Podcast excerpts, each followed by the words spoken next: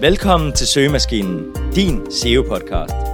Dette er podcasten, der guider dig igennem SEO-junglen og giver dig muligheden for at få flere besøg på din hjemmeside. Du får herved den nødvendige viden om søgemaskineoptimering, så du kan rangere bedre på Google. Dine værter er Kasper Ottosen og Jakob Johansen. Hej Jakob. Hej Kasper. I dag der skal vi snakke om valg af domænenavn. Det lyder som et meget enkelt emne, men der er faktisk en masse ting, du bør tage højde for. Derfor har vi fundet 11 råd til, hvad du skal tage højde for, når du vælger dit domænenavn. Vi kommer ind på nummer 1, om det skal være et .dk eller et .com domæne. 2.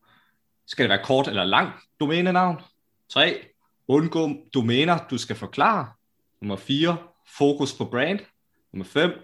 Bør du tænke local? Nummer 6. Den er super vigtig. Skal du have et bredt eller snævert domænenavn? Nummer 7.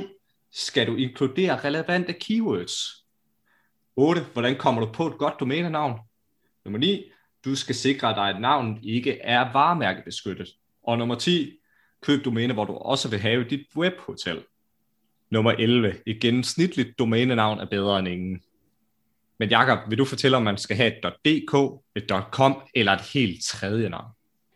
Det vil jeg i hvert fald. Øh, og det her .dk eller .com eller .net og så videre, det er egentlig kaldet for TDL, øh, altså top level domain i URL'en. Og det er egentlig ret enkelt. Hvis du har en dansk hjemmeside, så bør du vælge et .dk domæne, men hvis du har et internationalt domæne, så bør det måske være .com i stedet for.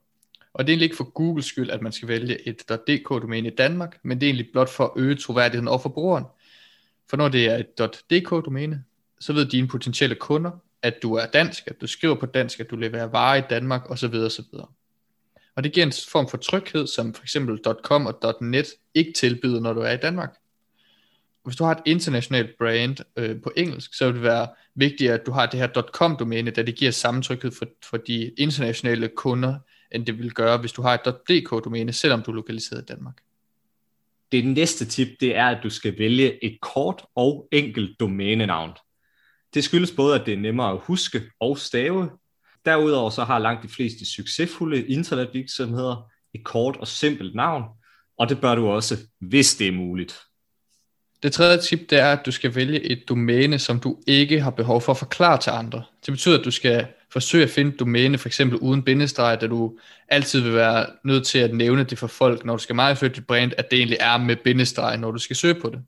Det kan selvfølgelig sagtens lade sig gøre for stor succes, øh, hvis du har et domænenavn med en bindestreg, og det har vi set mange eksempler på. Men du vil muligvis gå glip af noget direct tra- trafik, og du vil også gå lidt på kompromis med den her brandgenkendelse, hvis du bruger det med bindestreg. Det næste element, det er vedrørende de her specialtegn som Æ, Ø og Å. Øhm, og her så vil så vidt muligt anbefale at vælge et domænenavn, som ikke indeholder de her bogstavet tegn. Og det skyldes, at din URL egentlig vil komme til at se mærkeligt ud, når du kopierer dit domænenavn. For eksempel så vil den putte det her xn-bindestreg og så noget af dit domænenavn bagefter, øh, og slut med en bindestreg og slut med nogle andre mærkelige bogstaver. Og det kan give nogle problemer i forbindelse med linkbuilding, og der kan også være nogle problemer med, at ikke alle af de her systemer, de kan håndtere de her specialtegn, øh, og det er derfor, vi ligesom anbefaler ikke at bruge. En løsning til problemet, hvis du rigtig gerne vil have et domæne, der har de her specialtegn, det er at købe to domæner.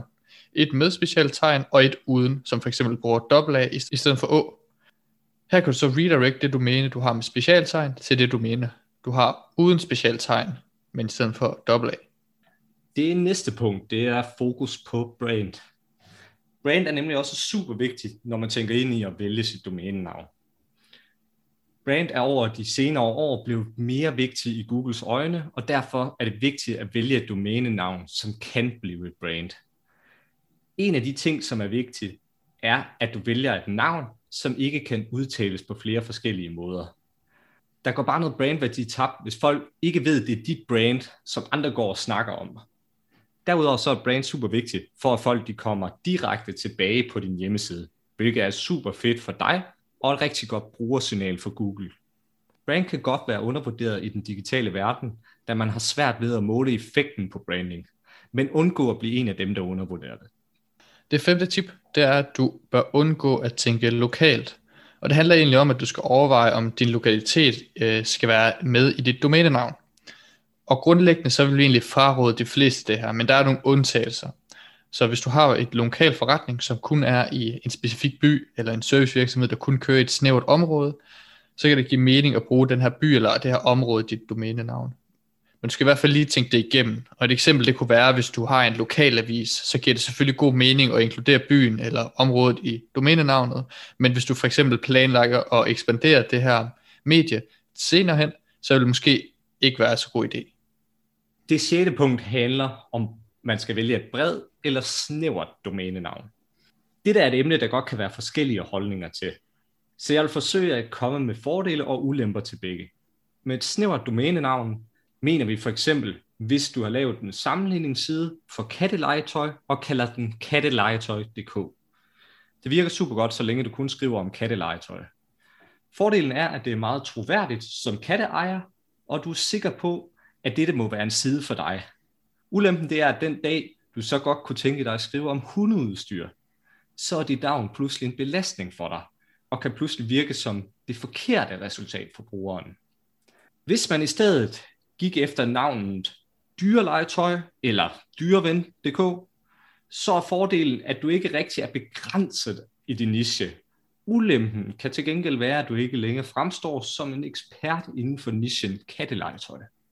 Der er ikke et rigtigt svar på, hvad du skal gøre, men det er vigtigt, at du overvejer situationen, at du en dag gerne vil brede dig længere ud, end bare den niche, du starter i.